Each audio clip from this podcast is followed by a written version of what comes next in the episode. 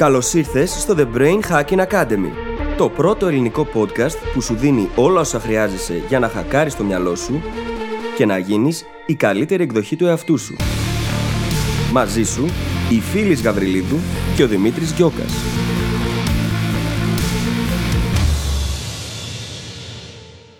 Γεια σου Brain Hacker και καλώς ήρθες σε ένα ακόμα επεισόδιο του The Brain Hacking Academy.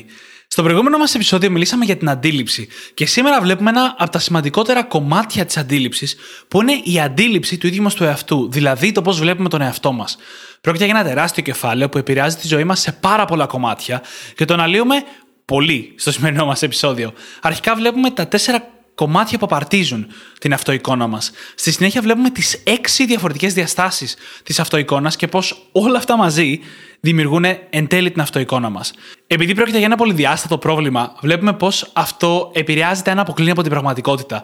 Την αντίσταση που έχει στην αλλαγή. Γενικά πρόκειται για πάρα πολλές πληροφορίες, όλες όμως πολύ σημαντικές στο κομμάτι της αυτοεικόνας μας, το πώς βλέπουμε τον εαυτό μας, τη ζωή μας, τι νιώθουμε για μας και εννοείται πώς μπορούμε να το αλλάξουμε αυτό και να το φέρουμε στα μέτρα μας, εκεί που εμείς θέλουμε. Όπως είπα, πρόκειται για ένα γεμάτο και πολύ ωραίο επεισόδιο, οπότε δεν θα σου πω άλλα εδώ. Θα σε αφήσω να πας να το ακούσεις και θα το πούμε στην άλλη πλευρά. Καλή ακρόαση. Καλησπέρα Δημήτρη. Καλησπέρα φίλη, τι κάνεις; Είμαι πολύ καλά, είμαι πολύ χαρούμενη διότι έχουμε καλά νέα και έχουμε και πολύ ωραία reviews και ηχογραφούμε και το δεύτερο μέρος του Perception της αντίληψης. Οπότε, γιατί να μην είμαι καλά. Εσύ πώς είσαι; Είμαι πάρα πολύ καλά. Τα good news για τα οποία μιλάς είναι ότι, ότι από σήμερα που ηχογραφούμε το επεισόδιο μέχρι τη μέρα που κυκλοφορεί το επεισόδιο, που τα ακούτε εσείς ή και πιο μετά, μάλλον θα έχουμε πάρει στα χέρια μας τα δείγματα για τα journals. Και αν τα δείγματα είναι καλά, θα προχωρήσουμε. Ναι, θα προχωρήσουμε και σύντομα θα τα έχετε και εσείς στα χέρια σας στα journals. Θα περιμένουμε τόσο καιρό. Αχ, παιδιά, από τον Ιούλιο που έχουμε ξεκινήσει την προετοιμασία και το επεξεργαζόμαστε και το δουλεύουμε, μας έχει βγει λίγο η ψυχή, αλλά το αποτέλεσμα νομίζω πως θα μας δικαιώσει όλους. Επίσης, αν ακούτε το επεισόδιο αυτό τη μέρα που κυκλοφόρησε, αύριο ανακοινώνουμε τους νικητές από τον giveaway που τελείωσε μόλις την προηγούμενη εβδομάδα. Mm-hmm. Τα υπέροχα δωράκια μας. Γενικά ήταν ένας πολύ όμορφος Ιανουάριος, όπου σας είδαμε από κοντά, μιλήσαμε μαζί σας, μας συγκινήσατε. Ήρθαμε γενικά περισσότερο σε επαφή και εμείς είμαστε πάρα, πάρα πολύ χαρούμενοι γι' αυτό. Χαρούμενοι, ευγνώμονες και ανυπομονούμε και για τα επόμενα, διότι δεν θα σταματήσουμε εδώ. Έχουμε να κάνουμε ακόμα πολλά, πολλά, πολλά πράγματα μαζί. Λοιπόν, έχεις να διαβάσεις κάτι φανταστικά reviews, ε; Ναι, μιας και μιλάμε για εσάς και την mm ευγνωμοσύνη μας προς εσάς, θα διαβάσουμε δύο φανταστικά reviews στον αέρα. Το ένα είναι από τον Κώστα Κορκότζελο και λέει: η καλύτερη παρέα στο καθημερινό περπάτημά μου. Είμαι άνθρωπος που του αρέσουν οι αλλαγές και πάντα θέλω να μαθαίνω καινούργια πράγματα. Βρήκα δύο εξαιρετικούς δασκάλους. Αχτύπητο δίδυμο. Μπράβο σας, παιδιά, συνεχίστε έτσι. Πέντε αστέρια. Wow, ευχαριστούμε πάρα πολύ. Ευχαριστούμε, ευχαριστούμε πάρα, πάρα πολύ. Είσαι υπέροχος. Καλά λόγια για μας, καλά λόγια για τη δουλειά μας, τα καλύτερα είναι αυτά. Και μου αρέσει που περπατάει καθημερινά και φροντίζει τον εαυτό του. Εννοείται. Mm-hmm. Πολύ καλό. Και έχουμε άλλο ένα από τον G. Chris με τίτλο Η μέθοδος Ντοματίνη, 5 αστέρια και λέει 10 στα 5 αστεράκια στη φίλη και στο Δημήτρη για το Brain Hacking Academy. Έχω σημαντική επαγγελματική εμπειρία, όμως το 2020 πολύ χρήσιμες επαγγελματικές συμβουλές τις έχω λάβει από το podcast σας. Μία από αυτές είναι η μέθοδος Pomodoro. Μου άρεσε τόσο πολύ που την πρότεινα και στον 7χρονο γιο μου για να την εφαρμόσει στο διάβασμά του. Η επιτυχία ήταν εντυπωσιακή πάει για διάβασμα με πολύ λιγότερους καυγάδες και έχει την αυτοπεποίθηση ότι είναι πολύ καλός μαθητής. Πόσο σημαντικό πριν συνεχίσω. Πάρα πολύ. Αυτό με έκανε πολύ χαρούμενο και περήφανο ως πατέρα. Σας ευχαριστώ πάρα πολύ. Ιστερόγραφο 1. Τη μέθοδο Ντοματίνη, όπως έχουμε ονομάσει τη μέθοδο Πομοντόρο, την έχουμε συστήσει σε πολλούς φίλους γονείς που την άκουγαν για πρώτη φορά. Ιστερόγραφο 2. Θα χαρώ να είμαστε σε επικοινωνία. Ευχαριστούμε πάρα πολύ. Και πόσο χαίρομαι που τα παίρνετε τα εργαλεία, τα δίνετε και στα παιδιά σας, τα δίνετε και στους φίλους σας και βλέπετε όλοι αποτελέσματα, ακόμα και αυτά που είναι τόσο μικρά εργαλειάκια, έτσι. Που το ακούς και λες, εντάξει, σιγά, πόση διαφορά μπορεί να κάνει αυτό. Και όμως, ρε παιδιά, μπορεί να κάνει πολύ μεγάλη διαφορά. Πραγματικά. Και ειδικά σε ένα 7χρονο παιδί ή μάλλον σε έναν 7χρονο brain hacker. Mm-hmm. Ναι, έχουμε 7χρονο brain hacker. Πόσο τέλειο. Μετράει. Γιατί να μην μετρήσει; Τέλειο. Αφού δουλεύουν μαζί με τον παπά της. Τέλεια. Σας ευχαριστούμε πάρα πολύ και μου αρέσει όταν δίνετε και ονόματα στις τεχνικές. Mm-hmm. Το αγαπημένο. Φανταστικό. Φανταστικό. Γέλασα τόσο πολύ με τον τίτλο. Η μέθοδος Ντοματίνη. Και αλήθεια. Η μέθοδος Ντοματίνη, πραγματικά. Η μέθοδος Ντομάτα λέγεται κανονικά. Οπότε. Ναι. Δεν πειράζει. Το κάνει λίγο πιο παιχνιδιάρικο όταν μιλάμε και με έναν 7χρονο. Βοηθάει πάρα πολύ να δίνουμε τέτοιους τίτλους. Και μπορούμε με αυτό να περάσουμε τώρα στο επεισόδιο. Και σε αυτό το επεισόδιο συνεχίζουμε στην ουσία όσα είπαμε και στο προηγούμενο, το οποίο είχε να κάνει με την αντίληψη και πώς μπορούμε να οξύνουμε την αντίληψή μας. Σήμερα όμως θα συζητήσουμε για την αντίληψή μας σε σχέση με τον ίδιο μας τον εαυτό, για τη λεγόμενη αυτοεικόνα μας και το πώς μπορούμε αυτή την αυτοεικόνα να την επηρεάσουμε, να την αλλάξουμε, έτσι ώστε να την κάνουμε πιο ωφέλιμη για εμάς. Πρώτα όμως θα ξεκινήσουμε ορίζοντας τι είναι ακριβώς αυτό το πράγμα. Και πρόκειται για μια νοητική εικόνα απέναντι στον ίδιο μας τον εαυτό. Θέλεις, Δημήτρη, να μας πεις λίγο περισσότερα γι' αυτό; Είναι η νοητική εικόνα που έχουμε εμείς στο μυαλό μας για τον εαυτό μας. Δεν είναι μόνο αυτό που βλέπουμε όταν πηγαίνουμε στον καθρέφτη. Είναι η γενικότερη εικόνα που έχουμε διαμορφώσει για εμάς. Οι σκέψεις που έχουμε για τον εαυτό μας, τα συναισθήματά μας. Είναι ο τρόπος που βλέπουμε τον εαυτό μας. Και αυτή η φράση θα υποθεί πολλές φορές κατά τη διάρκεια του επεισοδίου. Η οποία μπορεί να είναι είτε θετική είτε αρνητική. Αν είναι θετική, μπορεί να ενισχύει την αυτοπεποίθησή μας, το πόσο τολμάμε να κάνουμε διάφορα πράγματα, το πόσο growth mindset έχουμε, ενώ είναι αρνητική μπορεί να πετυχαίνει το ακριβώς αντίθετο. Να φοβόμαστε να τολμήσουμε, να φοβόμαστε να κυνηγήσουμε ευκαιρίες με αποτέλεσμα να μην εξελισσόμαστε, να μένουμε σε ένα πιο σταθερό τρόπο σκέψης και γενικότερα όλα αυτά με τη σειρά τους οδηγούν σε χαμηλότερη αυτοπεποίθηση, σε χαμηλότερη αυτοεκτίμηση και υπάρχει μια σύνδεση μεταξύ όλων αυτών τέλος πάντων. Ναι, διότι στην ουσία όταν έχουμε μια μη υγιή αυτοεικόνα, κατηγορούμε πολύ συχνά τον εαυτό μας, είμαστε πιο αυστηροί μαζί του, αυτομαστιγωνόμαστε, ε, παίρνουμε τα λάθη μας τη μετρητή και δεν τολμάμε να βγούμε έξω από τη ζώνη άνεσής μας εύκολα. Και γενικότερα χαρακτηρίζεται αυτή η μη υγιής αυτοεικόνα με ένα αίσθημα έλλειψης ελέγχου στην ίδια μας τη ζωή. Ένα αίσθημα ότι δεν μπορούμε να καταφέρουμε και πάρα πολλά πράγματα, ότι δεν έχουμε τον έλεγχο, δεν μπορούμε να επηρεάσουμε καταστάσεις, ανθρώπους. Και στην ουσία το locus of control είναι έξω από εμάς. Είμαστε at effect. Δηλαδή επηρεαζόμαστε από τον κόσμο και υπάρχει και μια σχετική θυματοποίηση που θα τη συζητήσουμε και αργότερα περισσότερο. Σε αντίθεση με την υγιή αυτοεικόνα, η οποία είναι growth mindset, έχουμε μεγαλύτερο αίσθημα ελέγχου, έχουμε καλύτερη κρίση. Το locus of control είμαστε εμείς. Είμαστε at cause, είμαστε αιτίες, όχι αιτιατά. Και αυτό οδηγεί και στο να έχουμε καλύτερη κρίση απέναντι στα πράγματα, στο να δίνουμε στον εαυτό μας τον χρόνο και τον χώρο, να κάνει λάθη, να δοκιμάσει και να πετύχει τελικά. Οπότε είναι πολύ χρήσιμο το να καλλιεργήσουμε αυτή την υγιή αυτοεικόνα. Και αυτό το κομμάτι με το growth mindset στα πλαίσια της αυτοεικόνας έχει να κάνει με τα κομμάτια τα οποία περιλαμβάνει μέσα η αυτοεικόνα μας. Η οποία περιλαμβάνει αντικειμενικά μας χαρακτηριστικά. Θα το πω αλλιώς που οι άλλοι μπορούν να αντιληφθούν αντικειμενικά, όπως το ύψος μας. Έχει όμως να κάνει και το πώς νιώθουμε εμείς γι' αυτό δύο άνθρωποι που έχουν το ίδιο ύψος, ο ένας μπορεί να νιώθει πολύ καλά με το ύψος του, ο άλλος μπορεί να νιώθει κοντός, υψηλός αντίστοιχα, ανάλογα το ύψος. Και έχει να κάνει η αυτοεικόνα μας και με όλα τα κομμάτια τα εσωτερικά. Κομμάτια που έχουμε αναπτύξει κατά τη διάρκεια της ζωής μας, μέσα από τις εμπειρίες μας, τα οποία είναι κομμάτια μας. Και έχουμε μια άποψη για αυτά, μια εικόνα για αυτά, συναισθήματα για αυτά. Και αυτά δεν είναι τόσο αντικειμενικά. Mm-hmm, Ακριβώς. Και στην ουσία, πώς την καλλιεργούμε αυτή την αντικειμενικότητα, μπορούμε; Τι συμβαίνει σε αυτή την περίπτωση; Σε ρωτάω. Είναι περίπλοκο και θα δούμε στο τέλος λίγο περισσότερο τι σημαίνει να καλλιεργήσουμε την αντικειμενικότητα. Πριν φτάσουμε όμως να δούμε πώς θα την καλλιεργήσουμε, πρέπει να δούμε τους τύπους της mm-hmm. αυτοεικόνας. Πιο πολύ από τύπους θα το πω διαχωρισμούς, να δούμε δηλαδή από τι αποτελείται η αυτοεικόνα μας. Και αποτελείται κυρίως από τέσσερα διαφορετικά κομμάτια. Ένα, το πώς βλέπουμε τον εαυτό μας. Όντως, πώς βλέπουμε τον εαυτό μας, σε ένα υποσυνείδητο επίπεδο. Που αυτό συνήθως είναι και πιο δύσκολο να το αντιληφθούμε έτσι. Δεν είναι εύκολο να δεις τι κρύβεται στο υποσυνείδητο από άποψη πεπιθήσεων, προγραμματισμών, όλες αυτές τις κριτικές που έχουμε προσλάβει από το περιβάλλον μας από νεαρή ηλικία, που τις έχουμε απορροφήσει, τις έχουμε κάνει δικές μας. Και πολλές φορές υπάρχει αυτή η εσωτερική φωνή η οποία μας λέει συνεχώς αρνητικά πράγματα για εμάς, χωρίς να έχουμε κάνει επίγνωση αυτής. Έτσι.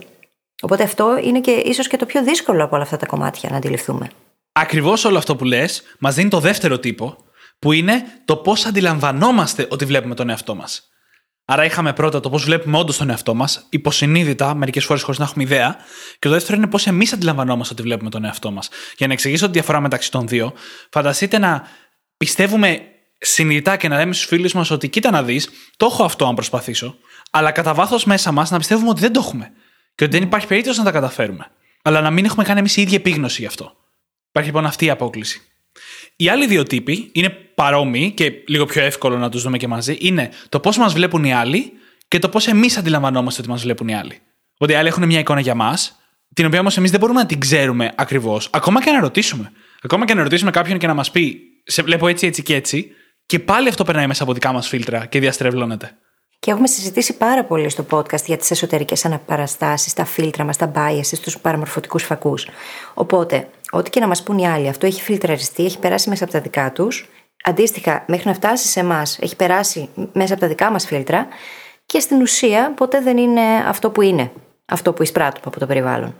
Οπότε όλα αυτά τα πράγματα επηρεάζουν την αυτοεικόνα μας και στην ουσία συνδέονται άμεσα και με την αντίληψη που έχουμε για τον κόσμο, τους άλλους ανθρώπους, για τις καταστάσεις στη ζωή μας, έτσι. Ό,τι συζητήσαμε στο προηγούμενο επεισόδιο έρχεται και συνδέεται άμεσα με αυτά που θα πούμε εδώ σήμερα. Ναι. Γιατί μιλάμε πάλι για την αντίληψη. Στο προηγούμενο επεισόδιο μιλήσαμε για την αντίληψη γενικότερα. Όταν ε, μιλάμε για την αυτοεικόνα μας, για το πώς βλέπουμε τους εαυτούς μας, μιλάμε για το πώς αντιλαμβανόμαστε τον εαυτό μας, τη ζωή μας, αυτά που κάνουμε. Επηρεάζεται αυτή η αντίληψη από όλα όσα είπαμε στο προηγούμενο επεισόδιο. Και ενώ μπορείτε να ακούσετε τα δύο αυτά επεισόδια με όποια σειρά θέλετε, προτείνουμε να τα ακούσετε μαζί. Δηλαδή, αν δεν έχετε ακούσει το προηγούμενο επεισόδιο και ακούτε απευθείας αυτό, μετά από αυτό πηγαίνετε και ακούσετε το προηγούμενο. Γιατί συνδέονται πάρα πολύ μαζί. Και γυρνώντας πίσω στο κομμάτι με το πώς βλέπουμε τον εαυτό μας, εδώ προκύπτει απευθείας μια πολύ απλή άσκηση. Πολύ βασική, η οποία είναι να κάτσουμε και να απαντήσουμε στον εαυτό μας, γραπτά, προφορικά, συζητώντας, δεν έχει σημασία. Πώς βλέπουμε τον εαυτό μας, πώς νομίζουμε ότι βλέπουμε τον εαυτό μας, πώς μας βλέπουν οι άλλοι; Πώς αντιλαμβανόμαστε εμείς ότι μας βλέπουν οι άλλοι; Να προσπαθήσουμε να κάνουμε δηλαδή μια τέτοια ανάλυση και να δούμε ποιες είναι οι αποκλήσεις. Με όσο μεγαλύτερη ειλικρίνεια και αντικειμενικότητα γίνεται. Και μετά να τα συγκρίνουμε αυτά, να συγκρίνουμε τις απαντήσεις. Και να δούμε αν όντως ταυτίζονται, αν έχουν διαφορές. σω να τσεκάρουμε κιόλας με κάποιους δικούς μας ανθρώπους που εμπιστευόμαστε, για να δούμε είναι πράγματι έτσι.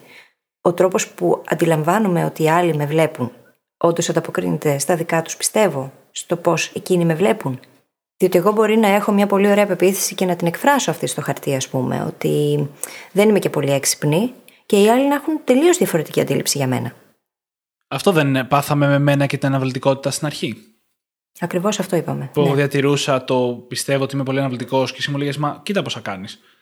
Το έχεις ήδη υπερνικήσει μέχρι ένα σημείο, αλλά εγώ κουβαλούσα ακόμα την πεποίθηση από το παρελθόν που ίσχυε κουβαλούσες την πεποίθηση και την υπερασπιζόσουν με σθένος, έτσι. Εννοείται. Διότι πάρα πολλές φορές έχουμε αυτές τις εσωτερικές αναπαραστάσεις για τον εαυτό μας, έχουμε αυτή την αυτοεικόνα και βγαίνουν όλα μας τα στερεότυπα και τα biases στην επιφάνεια για να υπερασπιστούμε αυτό που πιστεύουμε, ακόμα και αν αυτό που πιστεύουμε είναι αρνητικό για εμάς. Δεν μπορείτε να φανταστείτε πόσο σημαντικό είναι αυτό που είπε αυτή τη στιγμή, φίλη. Θα το ξαναπώ. Θα το ξαναπώ γιατί χρειάζεται να το τονίσουμε. Πολλές φορές έχουμε μια συγκεκριμένη αρνητική εικόνα για εμάς, η οποία δεν ισχύει απαραίτητα και συμβαίνει το να βγαίνουν τα στερεότυπά μας, τα biases μας, τα φίλτρα μας, οι πεπιθήσεις μας στην επιφάνεια, σε συζητήσεις, σε αντιπαραθέσεις, σε διάφορες καταστάσεις, έτσι ώστε να υπερασπιστούμε αυτή την εσωτερική εικόνα, μην τυχόν και τη χάσουμε, ναι. επειδή αντιστεκόμαστε στο να αλλάξουμε. Ακόμα και αν αυτή η εικόνα είναι πολύ αρνητική για εμάς, τίνουμε να την υπερασπιζόμαστε μέσα από στερεότυπα και biases που έχουμε χτίσει από το παρελθόν. Και ανεξάρτητα τι σχέση έχει με την πραγματικότητα, αν είναι μεγάλη απόκληση ή μικρή, πάντα τίνουμε να υπερασπιστούμε την αυτοεικόνα μας. Είναι ένα χαρακτηριστικό που έχει πολύ μεγάλη αντίσταση στην αλλαγή. Κυρίως γιατί ο κόσμος μας βασίζεται πάνω σε αυτή. Οπότε είναι σαν να λες: Θα καταστρέψω τα θεμέλια μου απότομα. Δεν το θέλουμε αυτό. Γενικά δεν είναι καν καλή ιδέα. Αλλά είτε είναι αρνητική αυτή, είτε είναι θετική, πασχίζουμε να τη διατηρήσουμε. Θα σαμποτάρουμε τους εαυτούς μας αν χρειαστεί, προκειμένου να διατηρήσουμε μια αρνητική αυτοεικόνα. Ή αντίστοιχα, θα θεωρήσουμε ότι μπορούμε να κάνουμε τα πάντα και ότι είμαστε υπερήρωες με την κακή έννοια για να υπερασπιστούμε μια υπερβολική θετική εικόνα. Δεν ειναι ότι οι θετικές εικόνες είναι πάντα υγιείς. Το πιο σημαντικό είναι η απόκληση από την πραγματικότητα. Και παίζουν πολύ σημαντικό ρόλο εδώ τα σημαντικότερα μας biases, το confirmation και το selection bias, έτσι, διότι επιλεκτικά πηγαίνουμε πλέον και βλέπουμε και επιβεβαιώνουμε εκείνα που πιστεύουμε. Πιστεύω, ας πούμε, ότι είμαι ανόητη, φέρνω τον εαυτό μου σε καταστάσεις που επιβεβαιώνουν αυτό το πράγμα διονύζω το φαύλο κύκλο, επιβεβαιώνομαι ακόμα και από τι συμπεριφορές των άλλων, από βλέμματα, αντιδράσεις, που μπορεί να σημαίνουν τελείως άλλα πράγματα. Εγώ τα ερμηνεύω έτσι. Και στην ουσία διατηρώ αυτή την αρνητική αυτοεικόνα. Διότι αντιστεκόμαστε πάρα πολύ στο να αλλάξουμε. Αντιστεκόμαστε πολύ στην αλλαγή. Παρόλο που είναι εφικτό το να αλλάξουμε, χρειάζεται να έχουμε πολύ επίγνωση για να μπορέσουμε να το κάνουμε. Η αλλαγή είναι κάτι που πονάει πολλές φορές, έτσι, γιατί χρειάζεται να αλλάξει ταυτότητα μαζί με μια πεποίθηση, αλλάζει και η ταυτότητά μας. Οπότε αυτό δεν είναι πάντα εύκολο να γίνει. Διότι δεν ξέρουμε ποιοι είμαστε χωρίς αυτήν. Ακριβώς. Και ειδικά στα πλαίσια της αυτοεικόνας. Γιατί αυτό είναι, όπως είπαμε, τα πιο θεμελιώδη μας κομμάτια. Το οποίο εκτός από τα τέσσερα κομμάτια που είπαμε νωρίτερα, που είναι τα πιο σημαντικά, έχει και ένα πέμπτο, όχι ακριβώς της ίδιας σημασίας, αλλά υπάρχει ένα πέμπτο στοιχείο που μας επηρεάζει την αυτοεικόνα πολύ, που είναι ο ιδανικός μας εαυτός. Όπως τον έχουμε στο μυαλό μας ανα πάσα στιγμή. Καταρχάς, όσο περνάει η ζωή μας, δεν αλλάζει μόνο το ποιοι είμαστε, αλλά αλλάζει και το ποιος θεωρούμε ότι είναι ο ιδανικός μας εαυτο Είναι και αυτό κάτι που αλλάζει. Αλλά συνεχώς συγκρινόμαστε με αυτόν τον ιδανικό εαυτό. Ακόμα και όταν δεν το κάνουμε συνειδητά. Αν λοιπόν ο ιδανικός μας εαυτός είναι πολύ μακριά από αυτό που είμαστε σήμερα, τότε η αυτοεικόνα μας θα είναι εξορισμού χειρότερη από κάποιον άλλον που είναι στο ίδιο σημείο, αλλά ο ιδανικός του εαυτός είναι πιο κοντα Θα φέρω ένα απλό παράδειγμα έτσι στα επαγγελματικά. Φανταστείτε δύο άτομα που και οι δύο έχουν διαλέξει να κάνουν μια ζωή και καριέρα στην ιατρική, αλλά ο ένας πάντα ήθελε να γίνει γιατρός και ακόμα θέλει, και ο άλλος πήγε μόνο και μόνο για να ικανοποιήσει τους γονείς του. mm Κάνουν το ίδιο πράγμα, αλλά τα συναισθήματα για αυτό το ίδιο πράγμα μπορεί να είναι πολύ διαφορετικά με βάση τον εαυτό που θέλουν και τη ζωή που θέλουν στην προκειμένη περίπτωση, στο προκειμένο παράδειγμα. Και αυτή η αντίληψη καθορίζει το πώς αισθάνονται για τον εαυτό τους, την ποιότητα ζωής τους, το επίπεδο ευτυχίας τους. Επηρεάζει τα πάντα. Επηρεάζει ακόμα και την αποτελεσματικότητά τους στο επάγγελμά τους, έτσι. Διότι με άλλον ζήλο κάνεις, εξασκείς ένα επάγγελμα που αγαπάς και με τελείως διαφορετικό κάτι το οποίο απλά το κάνεις επειδή πρέπει να το κάνεις διεκπαιρεωτικά. Και το ίδιο ακριβώς έχει να κάνει και με τις συμπεριφορές μας. Και με την ταυτότητά μας και με την εικόνα προς τον εαυτό μας. Συμπεριφορές και σκέψεις που ταιριάζουν με αυτό που θέλουμε θα μας κάνουν να νιώθουμε καλύτερα. Μου δίνει και αυτό ένα πολύ σημαντικό στοιχείο. Και συνεχίζοντα αυτή την ανάλυση, αφού είπαμε τους τύπους και τα κομμάτια που έχουν να κάνουν με την αυτοεικόνα, πάμε να δούμε τις διαστάσεις της αυτοεικόνας, τη αντίληψη προς τον εαυτό. Είναι έξι διαφορετικά κομμάτια, έξι διαφορετικές κατηγορίες που αποτελούν την αυτοεικόνα μας. Η πρώτη κατηγορία λοιπόν είναι ο φυσικός μας κόσμος. Κυριολεκτικά η φυσιολογία μας, η εμφάνισή μας, τα χαρακτηριστικά όπως το ύψος, το βάρος, η ομορφιά όπως εμείς την αντιλαμβανόμαστε, όπως οι άλλοι την αντιλαμβάνονται. Η εξωτερική μας εμφάνιση στο σύνολό της. Και ενώ πολλές φορές ακούμε αυτό εικόνα και αυτό σκεφτόμαστε πρώτο, είναι μόλις ένα από τα έξι κομμάτια. Mm-hmm. Παρεπτόντω ήταν λίγο ξύμορο αυτό που είπα, γιατί και εμείς το είπαμε πρώτο. Λέω τώρα. Αλλά είναι μόνο ένα από τα έξι κομμάτια. Η φυσική μας υπόσταση για την αυτοεικόνα μας. Το δεύτερο κομμάτι είναι η ψυχολογία μας. Θα πω εγώ κάτι λίγο μεγαλύτερο από την ψυχολογία μας, θα πω η προσωπικότητά μας, mm-hmm. η ψυχολογία μας η ίδια, τα συναισθήματά μας, ο συναισθηματικός μας κόσμος, όλο αυτό το ψυχοσυναισθηματικό μας κομμάτι και το πώς είναι και πώς το βλέπουμε και πώς το βλέπουν οι άλλοι. Και πώς το αξιολογούμε πολλές φορές, έτσι.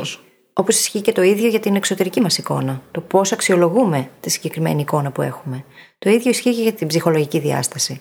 Ακριβώς. Ένα ακόμα πολύ σημαντικό, μερικές φορές σημαντικότερο κομμάτι στην αυτοεικόνα μας. Mm-hmm. Έπειτα έχουμε την ε, νοητική, τη διανοητική διάσταση, το πώς αξιολογούμε την ίδια μας την νοημοσύνη, την ευφυα μας, τον τρόπο που σκεφτόμαστε. Και αυτή αποτελεί μια πολύ σημαντική διάσταση. Εν τω μεταξύ, όλες αυτές οι διαστάσεις συνδέονται μεταξύ τους, έτσι. Ακόμα και σε περιπτώσεις που νομίζουμε πως σχετίζονται μόνο με την εξωτερική εμφάνιση, π.χ. διατροφικές διαταραχές, συνδέονται άμεσα και με όλα τα υπόλοιπα. Και πριν συνεχίσουμε στα επόμενα, θέλω εδώ να προσθέσω ότι αυτά τα τρία αποτελούν τα κύρια κομμάτια στα οποία βασίζουμε την ταυτότητά μας. Δηλαδή, ανάλογα με την παιδική μας ηλικία και το πόσο έχουμε εξελιχθεί κτλ., συνήθως η ταυτότητά μας βασίζεται σε ένα από αυτά τα τρία. Είτε στην εξωτερική μας εμφάνιση, ήμασταν πάντα ο όμορφος ή όμορφη, ο γυμνασμένος, η γυμνασμένη κτλ. Είτε στο διανοητικό, θα πάω πρώτα σε αυτό που είναι ήμασταν πάντα ο έξυπνος ή έξυπνη, ή αντίστοιχα ο χαζός χαζή.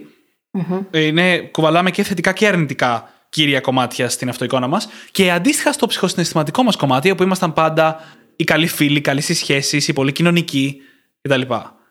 Ακριβώς. Συνήθως λοιπόν παίρνουμε την ταυτότητά μας και την βασίζουμε κυρίως σε ένα από τα τρία κομμάτια. Όλα έχουν σημασία για όλους, αλλά κάποιο για τον εαυτό μας κυριαρχεί. Και συνήθως είναι μέσα από αυτά τα τρία, μπορεί να είναι και από τα επόμενα βέβαια, αλλά συνήθως είναι μέσα από αυτά τα τρία.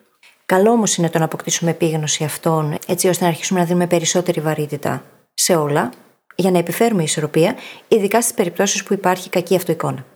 Και συνεχίζοντας παρακάτω, υπάρχει η διάσταση των ίδιων των δεξιοτήτων μας, το πώς αξιολογούμε τις κοινωνικές και τις πιο πρακτικές μας δεξιότητες, που μπορεί να έχει να κάνει με τις γνώσεις μας, να έχει να κάνει με την αλληλεπίδρασή μας με τους άλλους ανθρώπους, ε, με το πώς στεκόμαστε κοινωνικά.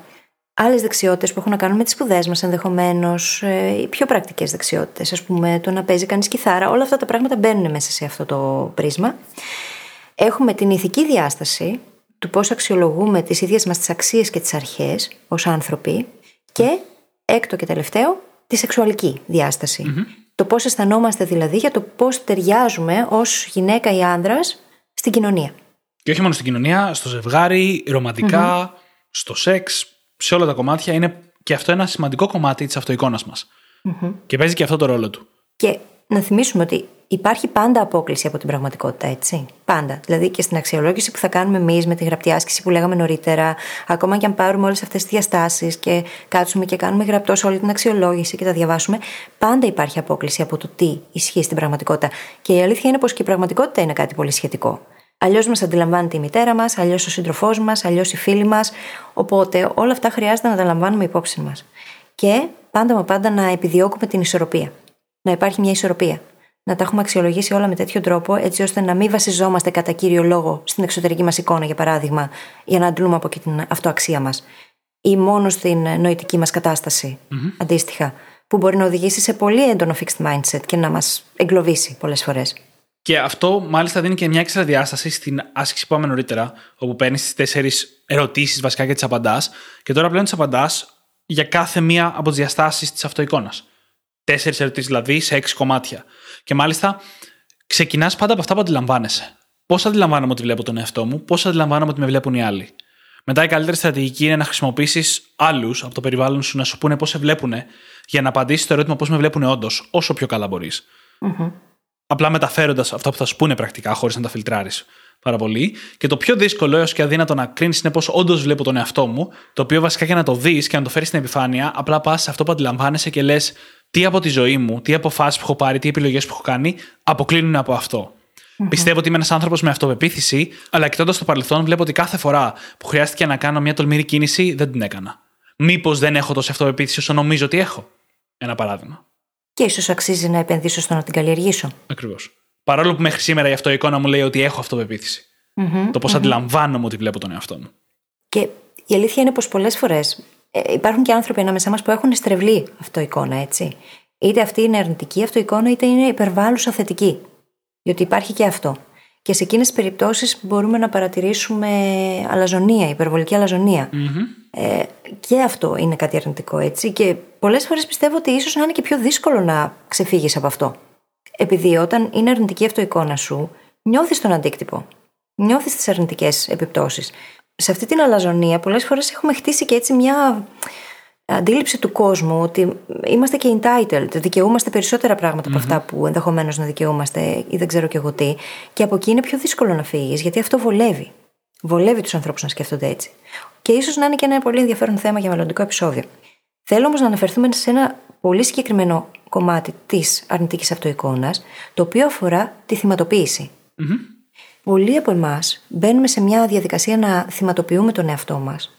Και όταν γίνεται αυτό, στην ουσία εγκλωβιζόμαστε μέσα σε αυτή τη θυματοποίηση.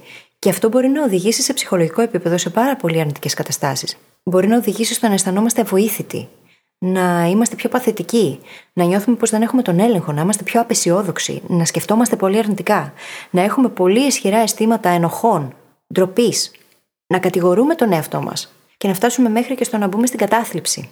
Γι' αυτό το λόγο είναι πάρα πολύ σημαντικό, εάν παρατηρούμε, αν παρατηρήσουμε σε αυτή την καταγραφή, αν έχουμε παρατηρήσει γενικότερα στον εαυτό μας να θυματοποιείται, να σπάσουμε λίγο τον αρνητικό φαύλο κύκλο και πολλές φορές ίσως να είναι καλό να ζητήσουμε βοήθεια από κάποιον ειδικό. Mm. Διότι υπάρχουν τυφλά σημεία που δεν μπορούμε να αντιληφθούμε μόνοι μας. Και ενδεχομένως, αν παρατηρούμε ότι είμαστε συνεχώς μέσα σε αρνητικό τρόπο σκέψης, ίσως να χρειάζεται κάποιος να μας πάρει από το χέρι και να μας βγάλει από εκεί σιγά σιγά. Και δυστυχώς η θυματοποίηση είναι κάτι που είναι στην καθημερινότητά μας, είναι στη ζωή μας. Δεν περιορίζεται μόνο σε τραυματικές ή δύσκολες καταστάσεις. Είναι και αυτός ένας μηχανισμός για να διατηρήσουμε μια αρνητική αυτοεικόνα. Όπου έχουμε όλες τις δυνατότητες και όλες τις δεξιότητες, ίσως ήδη, για να αλλάξουμε την κατάστασή μας, να ξεκολλήσουμε, που συζητάγαμε και στο live χτες, και επιλέγουμε να μην το κάνουμε, βασικά θυματοποιώντας τους εαυτούς μας. Βάζοντας στο μυαλό μας τον εαυτό μας σε μια κατάσταση πολύ χειρότερη από την πραγματικότητα. Και θα το συνέσω αυτό με αυτό που λέγεις νωρίτερα, ότι υπάρχει περίπτωση για κάποιους από εμάς η αυτοεικόνα μας να είναι στρεβλή. Θα το αλλάξω λίγο αυτό και θα πω ότι η αυτοεικόνα μας είναι στρεβλή για όλους. Απόκληση δεν είναι δυνατό να μην υπάρχει από την πραγματικότητα. Το θέμα είναι όταν αυτό πάει στο επόμενο επίπεδο και γίνεται διαστρεβλωμένο. Mm-hmm. Έτσι να παίξουμε λίγο με τη λέξη. Και γίνεται διαστρεβλωμένη τελείως η αυτοεικόνα μας και έχει μεγάλη απόκληση από την πραγματικότητα. Και μια και μίλησες για λέξεις, θα περάσουμε και στο σημαντικό στοιχείο, το οποίο επηρεάζει άμεσα την αντίληψή μας, τόσο της ίδιας της αυτοεικόνας όσο και του κόσμου, που είναι η ίδια μας η γλώσσα. Οι λέξεις έχουν τεράστια, τεράστια δύναμη. Δείχνουν τι πιστεύουμε για εμάς, για τον κόσμο, πώς σκεφτόμαστε. Και αντίστοιχα μπορούν να επηρεάσουν τον τρόπο με τον οποίο βλέπουμε τον κόσμο και τον εαυτό μας. Οι λέξεις έχουν τεράστια δύναμη και επηρεάζουν τον τρόπο που ζούμε, που βιώνουμε την εκάστοτε εμπειρία. Ναι, ναι. Οπότε μπορούμε να αρχίσουμε να παρατηρούμε λίγο τις γλωσσολογικές μας συνήθειες.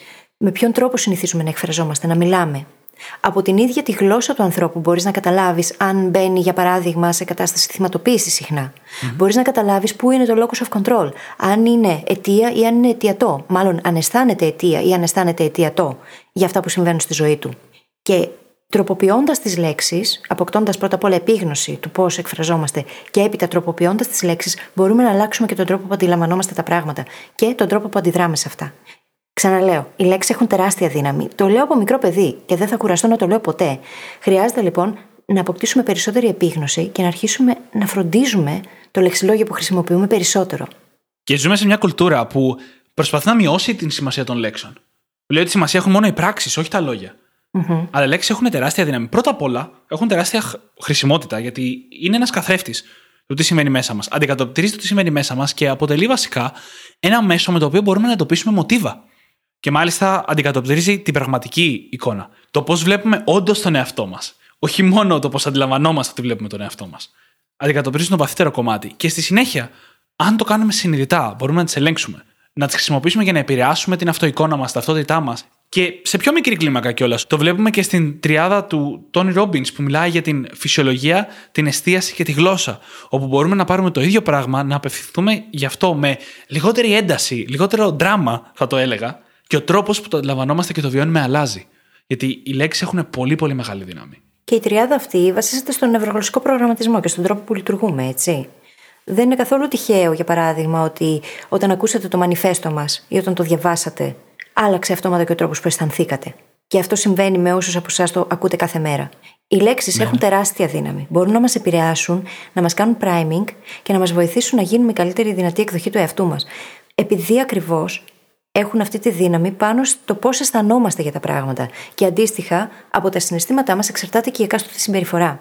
Οπότε, μπορούμε να πάρουμε τον έλεγχο, μπορούμε να βάλουμε τον εαυτό μας σε ένα τέτοιο θετικό priming και να αρχίσουμε να αυτοπαρατηρούμαστε από την άλλη για να αρχίσουμε να χρησιμοποιούμε καλύτερο λεξιλόγιο, να το βελτιστοποιήσουμε, πιο ενδυναμωτικό, που να φέρνει τον έλεγχο πιο πολύ σε εμάς και όχι να τον στερεί από εμάς, για να αισθανθούμε σε βάθος χρόνου και αυτή την ενδυνάμωση που θα μας οδηγήσει σε πολύ καλύτερη ζωή. Και σε πολύ καλύτερη αυτοεικόνα επίσης. Και επειδή όλο αυτό είναι ένα πολυδιάστατο πρόβλημα, δεν έχει σημασία μόνο Φυσικά ούτε μόνο οι λέξεις, ούτε η απόκληση που έχει η αυτοεικόνα μας από την πραγματικότητα. Υπάρχει άλλη μια πολύ σημαντική διάσταση, ή μάλλον άλλες δύο, που είναι οι αποκλήσεις μεταξύ των δύο ζευγαριών από τους τύπους αυτοεικόνας. Το πώς βλέπουμε τον εαυτό μας, με το πώς αντιλαμβανόμαστε ότι βλέπουμε τον εαυτό μας, και το πώς μας βλέπουν οι άλλοι, με το πώς αντιλαμβανόμαστε εμείς ότι μας βλέπουν οι άλλοι. Αυτά λοιπόν είναι κάτι που μας έχετε ακούσει να μιλάμε πολλές φορές γι' αυτό. Και είναι ένα κομμάτι αυτεπίγνωσης. Η εσωτερική αυτεπίγνωση είναι το πρώτο, που έχει να κάνει με το πώς εμείς βλέπουμε τον εαυτό μας, και η εξωτερική αυτεπίγνωση έχει να κάνει με το πώς μας βλέπουν οι άλλοι και το πώς εμείς το αντιλαμβανόμαστε. Και είναι μια ολόκληρη συζήτηση το πόσο καλά εμείς αντιλαμβανόμαστε αυτά τα δύο κομμάτια. Αν υπάρχει μεγάλη απόκληση ανάμεσα σε αυτά, το πώς μας βλέπουν οι άλλοι, ας πούμε, και το πώς αντιλαμβανόμαστε εμείς ότι μας βλέπουν οι άλλοι, τότε η αυτοεικόνα μας κατά πάσα πιθανότητα θα είναι και πολύ διαστρεβλωμένη γενικότερα. Γιατί εμείς πιστεύουμε ότι δεν μας συμπαθεί κανείς και δεν μας αγαπάει κανείς, και όλοι οι άλλοι στην πραγματικότητα μας συμπαθούν πάρα πολύ, μας βρίσκουν πολύ αστείους, ευχάριστους, μας αγαπάνε. Αν εμείς έχουμε λάθος εξωτερική αυτεπίγνωση, δημιουργούμε απευθείας μια διαστρέβλωση στην αυτοεικόνα μας. Και αυτό επηρεάζει και πολλά άλλα κομμάτια στη ζωή μας, γιατί θα επηρεάσει τη σχέση μας, mm-hmm. θα επηρεάσει την αυτοπεποίθησή μας, θα επηρεάσει το growth mindset μας, αν υπάρχουν αυτές οι αποκλήσεις. Ναι, σκέψω ότι μπορούμε να χάσουμε ευκαιρίες σε επαγγελματικό ή προσωπικό επίπεδο λόγω της διαστρέβλωσης αυτής που γίνεται μέσα από τα αρνητικά φίλτρα, τα οποία σχετίζονται με αρνητικές εμπειρίες του παρελθόντα αντίστοιχα. Διότι δεν ξυπνήσαμε μια καλή πρωία και είπαμε τώρα εγώ θα αποκτήσω αρνητική αυτοεικόνα. Πρόκειται για μια σωρία αρνητικών κριτικών και εμπειριών που σε βάθος χρόνου τις έχουμε εσωτερικεύσει, τις κάναμε δικές μας και όλες αυτές δημιούργησαν αυτή την εσωτερική φωνούλα η οποία μας κατηγορεί συνέχεια και μας λέει συνέχεια αρνητικά πράγματα για εμάς. Και πολλές φορές δεν έχουμε καν επίγνωση ότι αυτή η φωνούλα υπάρχει και ότι την ακούμε. Νομίζουμε ότι είμαστε εμείς οι ίδιοι. Όμως δεν είμαστε εμείς ακριβώς. Είναι όλες αυτές οι εμπειρίες και όλες αυτές οι αρνητικές κριτικές που μπορεί να προήλθαν από τους γονείς μας, δασκάλους, ε, ανθρώπους που ήταν πολύ κοντά μας και να γίναν όλο αυτό το συνοθήλευμα αρνητικών σκέψεων που στην ουσία επηρεάζουν την αυτοεικόνα μας και νομίζουμε πως είναι δικές μας φωνές. Και θυμηθείτε πόσο πολύ στο προηγούμενο επεισόδιο μιλήσαμε για το πώς οι προηγούμενες μας εμπειρίες επηρεάζουν την αντίληψή μας. Και δεν είναι τυχαίο που οι φίλοι σε όλα τα παραδείγματα που ανέφερα είναι παιδική ηλικία, γιατί σαν παιδιά είμαστε εξαιρετικά ευάλωτοι σε αυτή την επίδραση και επιρροή από τους γύρω μας, γιατί δεν έχουμε κριτήρια να κρίνουμε αν ισχύει αυτό που μας λένε. Αν λοιπόν μια φιγούρα που τη βλέπουμε σαν αυθεντία σαν παιδί, ένας γονιός, ένας δάσκαλος είναι οι κύριες, μας δώσει κάτι για μας, μας πει ότι δεν είμαστε έξυπνοι ή ότι είμαστε έξυπνοι, εμείς το δεχόμαστε αυτό όπως είναι, γιατί δεν ξέρουμε να κρίνουμε καλύτερα. Βλέπουμε τον κόσμο και μεταφράζουμε τον κόσμο μέσα από τις αυθεντίες που έχουμε στη ζωή μας σαν παιδιά. Και γι' αυτό και πάρα πολλά κομμάτια της αυτοεικόνας μας έρχονται από την παιδική μας ηλικία. Υπάρχει μάλιστα μια ολόκληρη θεωρία που λέγεται Cultivation Theory, η θεωρία της καλλιέργειας, κατά λέξη, που λέει ότι διάφορα σκηνικά από μεγάλα απευθείας να μας πει κάποιος είσαι, δεν είσαι έξυπνος, μέχρι και πιο μικρά επηρεάζουν αυτοεικόνα μας από την παιδική ηλικία και ότι αυτό καλλιεργείται. Παραδείγματος χάρη, αν στη γυμναστική που χωριζόμαστε σε ομάδες, μας διαλέγουν πάντα τελευταίους. Είναι σαν να μας λένε Δεν είσαι πολύ αθλητικός. Και αυτό γίνεται μέρος της αυτοεικόνας μας. Γιατί το παίρνουμε, καλλιεργείται η αυτοεικόνα μας. Ή αν κάποιος πάρει μια ζωγραφιά μας και τη βάλει στον τοίχο, στον πίνακα, είναι σαν να λέει Είσαι πολύ καλλιτεχνικός, ζωγραφίζεις πολύ καλά. Και το παίρνουμε αυτό μέσα μας. Έπαιξε ρόλο εκείνη η δασκάλα στη δεύτερο δημοτικού που είχε πάρει το σκέφτομαι και γράφω μου, όχι ένα μόνο, πολλά, και τα έβαζε ψηλά-ψηλά στον πίνακα ανακοινώσεων και έλεγε Παιδί μου, έχεις ταλέντο. Νομίζω έπαιξε πολύ σημαντικό ρόλο. Είμαι σίγουρος ότι έπαιξε πολύ σημαντικό ρόλο. Είμαι σίγουρος. Γιατί είναι σαν να σου είπε, είσαι καλή στο να γραφει Και θα πω κιόλας, εκ του αποτελέσματος, με την αγάπη και το ενδιαφέρον και την καριέρα που στήσει πάνω στο γράψιμο, ότι κάποια σύνδεση υπήρχε. Σίγουρα. Και ξέρουμε όλοι εδώ, οι brain hackers, ότι δεν γεννήθηκε καλής συγγραφέας, ούτε είχε mm-hmm. όντως ταλέντο. Το έχουμε απομυθοποιήσει σε ένα σχετικά πρόσφατο επεισόδιο, νομίζω το 99. Ναι, ναι, ναι. Αυτό που συνέβαινε ήταν ότι είχε μια καλή επίδοση εκείνη τη μέρα, εκείνη την περίοδο, είχε καλές βάσεις από τα προηγούμενα χρόνια και αυτό κάποιος το ανέδειξε και αυτό δημιούργησε ένα θετικό βρόχο ανατροφοδότησης, ο οποίος έφτασε μέχρι σήμερα. Ακριβώς. Και μια και μιλάμε για ανθρώπους που μας επηρεάσανε, είτε αρνητικά είτε θετικά, αξίζει να αναφέρουμε εδώ πως συγκεκριμένοι άνθρωποι, πράγματα ή και καταστάσεις μπορούν να μας κάνουν trigger και να μας οδηγήσουν στο να ερμηνεύσουμε τα πράγματα μέσα από ένα θετικό ή αντίστοιχα ένα αρνητικό φίλτρο, με βάση παλιότερες εμπειρίες. Οπότε και οι άνθρωποι που συναναστρεφόμαστε μπορεί να μας οδηγήσουν στο να σκεφτόμαστε λίγο διαφορετικά, να αντιλαμβανόμαστε τα πράγματα διαφορετικά.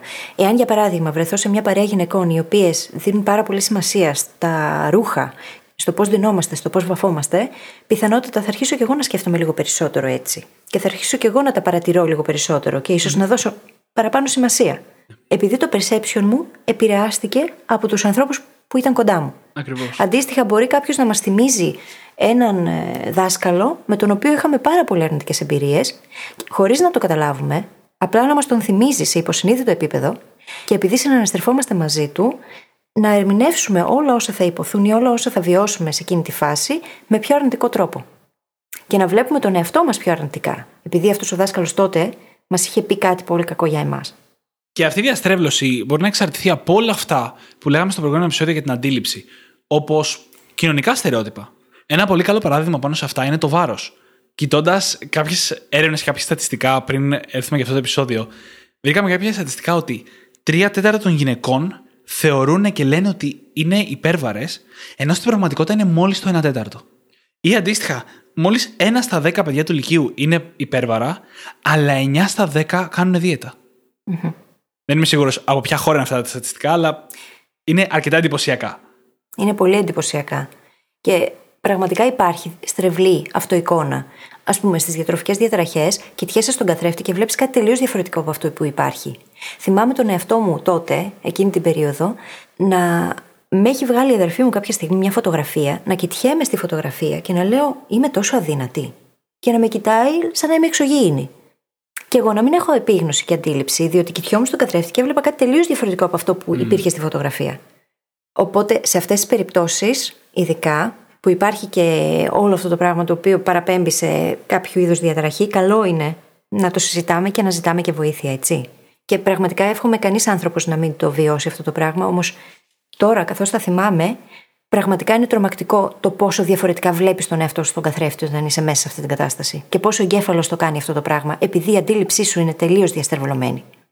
Και εντωμεταξύ αυτό είναι τόσο έντονο και συναισθηματικά όπως το περιγράφεις, γιατί υπάρχει διαστρέβλωση σε κάτι που είναι αντικειμενικό. Δηλαδή, mm-hmm. η εικόνα στον καθρέφτη θα έπρεπε να είναι αντικειμενική. Είναι μια συγκεκριμένη εικόνα με φυσική υπόσταση. Όταν όμως πάμε στις άλλες διαστάσεις αυτό εικόνα, όπως τον ψυχοσυναισθηματικό μας κόσμο, υπάρχουν τεράστιες αποκλήσεις που κυκλοφορούμε κάθε μέρα και τις θεωρούμε και απόλυτα φυσιολογικές. Και ενώ δεν αποκαλούνται διαταραχές, ούτε είναι ίσως με την έννοια το πώς επηρεάζουν τη ζωή μας, δημιουργούν τεράστια απόκληση στο πώς ζούμε, στις επιλογές που κάνουμε, στις ευκαιρίες που κυνηγάμε. Αυτή η διαστρέβλωση της πραγματικότητας, λοιπόν, πέρα από την φυσική υπόσταση, όταν υπάρχει προς τα μέσα, μπορεί να κάνει παρόμοια ζημιά. Ο μόνος λόγος που δεν κάνει τόσο μεγάλη ζημιά είναι γιατί υπάρχει πολύ μεγαλύτερο περιθώριο να κινηθούμε στο ψυχοσυναισθηματικό μας κόσμο. Mm-hmm. Γιατί είναι OK μέσα μας, για εμά τους ίδιους, να υπάρχουν μεγαλύτερες αποκλήσεις. Και μπορούμε πάντα να επιλέξουμε το πώς θα δούμε τα πράγματα, έτσι. Πάντα είναι εφικτό αυτό. Διότι αν δεν μπορούσαμε να επιλέξουμε το πώς θα δούμε τα πράγματα, δεν θα μπορούσαμε να αλλάξουμε και σαν άνθρωποι, ούτε να εξελιχθούμε. Πολύ σημαντικό στοιχείο του growth mindset αυτό. Μπορούμε λοιπόν να επιλέξουμε το πώς θα δούμε τα πράγματα και βοηθάει το να έχουμε επίγνωση του ότι είμαστε πάντα biased και πάντα να τσεκάρουμε τον τρόπο που νιώθουμε όταν παίρνουμε αποφάσεις. Ή όταν έχουμε αυτό τον αρνητικό μονόλογο μέσα στο κεφάλι μας, να τον αμφισβητούμε και να λέμε είναι πράγματι έτσι. Και Επίσης, βοηθητικό είναι το να ζητάμε και βοήθεια mm-hmm. από κοντινούς μας ανθρώπους. Να συζητάμε αυτή την εσωτερική ιστορία που αναπαράγουμε και να λέμε: Οκ, εγώ πιστεύω αυτό και αυτό για τον εαυτό μου. Εσύ τι έχεις να πεις γι' αυτό; Συμφωνείς, διαφωνείς; Ενδεχομένως να χρειαστεί να γίνουμε πολύ ευάλωτοι σε τέτοιες φάσεις έτσι. Δεν είναι και εύκολες αυτές οι εξομολογήσεις, όμως είναι πάντα βοηθητικές. Και στα επεισόδια που κάναμε για την ευαλωτότητα και για την ίδια την τροπή, είπαμε πως αυτό μας φέρνει και πιο κοντά. Και μας κάνει πιο αυθεντικούς. Οπότε αξίζει να τολμήσει κανείς να το κάνει, έτσι. Το κύριο στοιχείο όμως αυτό δεν είναι η χρήση των άλλων ανθρώπων. Το κύριο στοιχείο είναι η αμφισβήτηση της αντίληψής μας. Ναι. Και αυτό πρέπει να μας γίνει συνήθεια. Είτε μιλάμε για την αντίληψή μας γενικότερα καταστάσεων, είτε για την αντίληψή μας για τον εαυτό μας. Πρέπει να την αμφισβητούμε συνεχώς. Γιατί είναι αναξιόπιστη. Mm-hmm. Είναι το μόνο που έχουμε, αλλά είναι αναξιόπιστο. Και αν δεν το αμφισβητούμε, τότε θα μείνουμε εγκλωβισμένοι στα πρώτα μας συμπεράσματα, στην αυτοεικόνα που κουβαλάμε μαζί μας και δεν θέλουμε να αλλάξει κτλ. Επίσης, η λογική η οποία εκφράζει όλη τη στρατηγική για την οποία μιλάμε σήμερα είναι ότι όσο περισσότερο κοιτάς, τόσο περισσότερα θα παρατηρείς. Mm-hmm. Όταν έχεις λοιπόν κάτι τόσο αχανές και αφηρημένο όπως είναι η αυτοεικόνα μας, όσο περισσότερο κοιτάς, τόσο πιο αντικειμενική θα γίνεται η εικόνα σου για τον εαυτό σου. Αν μπαίνεις στη διαδικασία να λες, Ποια είναι η αυτοεικόνα μου, Πώς βλέπω τον εαυτό μου, τι ισχύει όντως, Ποια είναι η απόκληση από την πραγματικότητα, δεν υπάρχει περίπτωση να πάρεις τέλειες απαντήσεις ή 100% ορθές. Αλλά όσο περισσότερο χρόνο αφιερώνεις να κοιτάς μια κατάσταση, ένα πρόβλημα, ακόμα και έναν χώρο στην πραγματικότητα, τόσα περισσότερα πράγματα θα παρατηρείς. Και τόσο πιο αντικειμενική θα γίνεται αυτή η αντίληψη. Έτσι είναι. Και εμένα προσωπικά γι' αυτό με βοηθάει το journaling τόσο πολύ. Διότι με την καταγραφή έχω την ευκαιρία να αυτοπαρατηρούμε πάρα πολύ συχνά σε καθημερινή βάση και έχω και την ευκαιρία να παρατηρώ τον εαυτό μου δύο χρόνια, τρία χρόνια πριν. Οπότε βλέπω την εξέλιξη, βλέπω πράγματα τα οποία παρέμειναν ίδια ενδεχομένως και μπορώ να πάρω την ευθύνη τους και να πάρω τον έλεγχο, να τα επηρεάσω και να τα μετατρέψω σε κάτι θετικό. Επίσης, ένα υπέροχο εργαλείο είναι το να πούμε το εξής. Ωραία, η ιστορία που λέω στον εαυτό μου για αυτό το πράγμα είναι αυτή. Πώς αλλιώς θα μπορούσα να αντιληφθώ τα πράγματα ή τι άλλο υπάρχει κάτω από την επιφάνεια, το οποίο δεν αντιλαμβάνομαι ακόμα. Πάντα υπάρχουν πράγματα που δεν αντιλαμβανόμαστε ακόμα. Τόσο στη σχέση μας με τους άλλους, πόσο μάλλον και στη σχέση μας με τον ίδιο μας τον εαυτό. Μπορεί να υπάρχει μια πεποίθηση, μπορεί να υπάρχει κάποια καταγραφή αρνητική που έγινε όταν ήμασταν μικρά παιδιά, η οποία μας αναγκάζει να σκεφτόμαστε με έναν συγκεκριμένο τρόπο. Πάντα υπάρχει κάτι. Και πάντα μπορούμε να το βρούμε. Αρκεί να έχουμε την πρόθεση να το ανακαλύψουμε. Και θέλει χρόνο. Εννοείται. θέλει πολύ χρόνο, θέλει επιμονή, όμως εφόσον έχουμε αυτή τη διάθεση, τότε μπορούμε να το κάνουμε. Και μιας και μιλήσαμε για χρόνο και επιμονή, θέλει η όλη αυτή η διαδικασία και η υπομονή.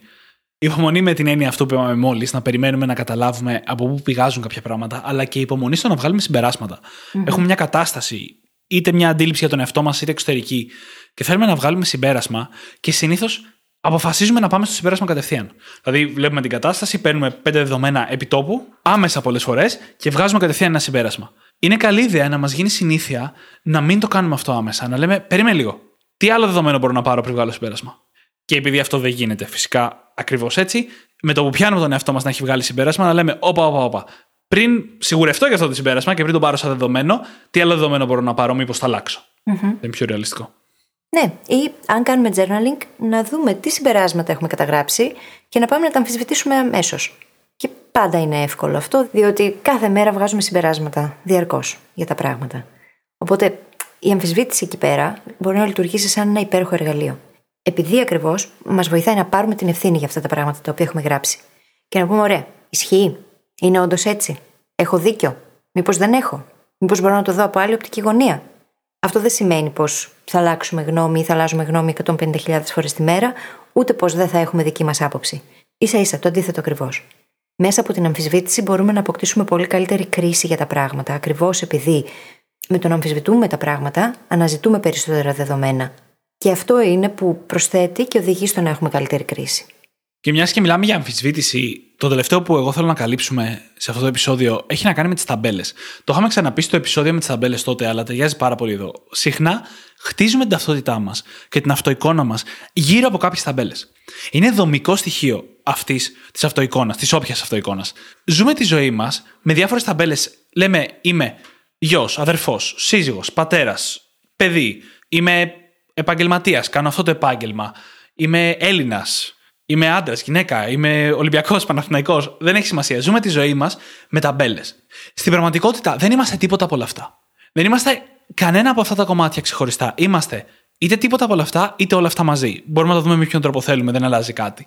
Το οποίο τι σημαίνει, ότι η αυτοεικόνα μας δεν ταιριάζει να χτίζεται γύρω από αυτά τα πράγματα. Με βάση αυτά. Είμαι γιατρός, άρα ο τρόπος που βλέπω τον κόσμο είναι έτσι και ο τρόπος που βλέπω τον εαυτό μου είναι αλλιώς. Όχι. Είμαι εγώ. Είμαι ο εαυτός μου. Είμαι κανένα από όλα αυτά και όλα αυτά μαζί. Και οτιδήποτε ακολουθεί τη λέξη είμαι είναι αξιολόγηση. Είναι αξιολόγηση και μπορεί να είναι και κριτική ακόμα. Είμαι αναβλητικός. Είμαι αυτοκαταστροφικός. Είμαι γιατρός. Είμαι καθηγητής. Είμαι, είμαι, είμαι, είμαι. Είναι όλα κρίσεις. Η μόνη πραγματικότητα είναι ότι είμαστε όλοι άνθρωποι και από εκεί πέρα έχουμε την ελευθερία να επιλέξουμε το ποιοι θέλουμε να είμαστε. Να το κάνουμε συνειδητά. Όχι επειδή μπήκαν κάποιες ταμπέλες κάποια στιγμή στο παρελθόν. Μπορούμε να αλλάξουμε γνώμη. Και θα ήθελα να δώσω εδώ και μια άσκηση με την οποία μπορούμε να αρχίσουμε να μετατρέπουμε την αρνητική αυτοεικόνα σε λίγο πιο θετική. Μπορούμε να αρχίσουμε να καταγράφουμε πράγματα. Πράγματα τα οποία εκτιμάμε στον εαυτό μας. Α πούμε, μια ωραία άσκηση θα ήταν να ξεκινήσουμε και να καταγράψουμε 50 πράγματα τα οποία εκτιμάμε πολύ στον εαυτό μας. Στην αρχή μπορεί να είναι κάπως εύκολο. Μέχρι να φτάσουμε στα 50, θα χρειαστεί πολλή σκέψη και αναζήτηση. Όμως, αν καταφέρουμε να φτάσουμε στα 50, θα δούμε πόσα πράγματα τελικά δεν αναγνωρίζουμε στον εαυτό μας, έτσι.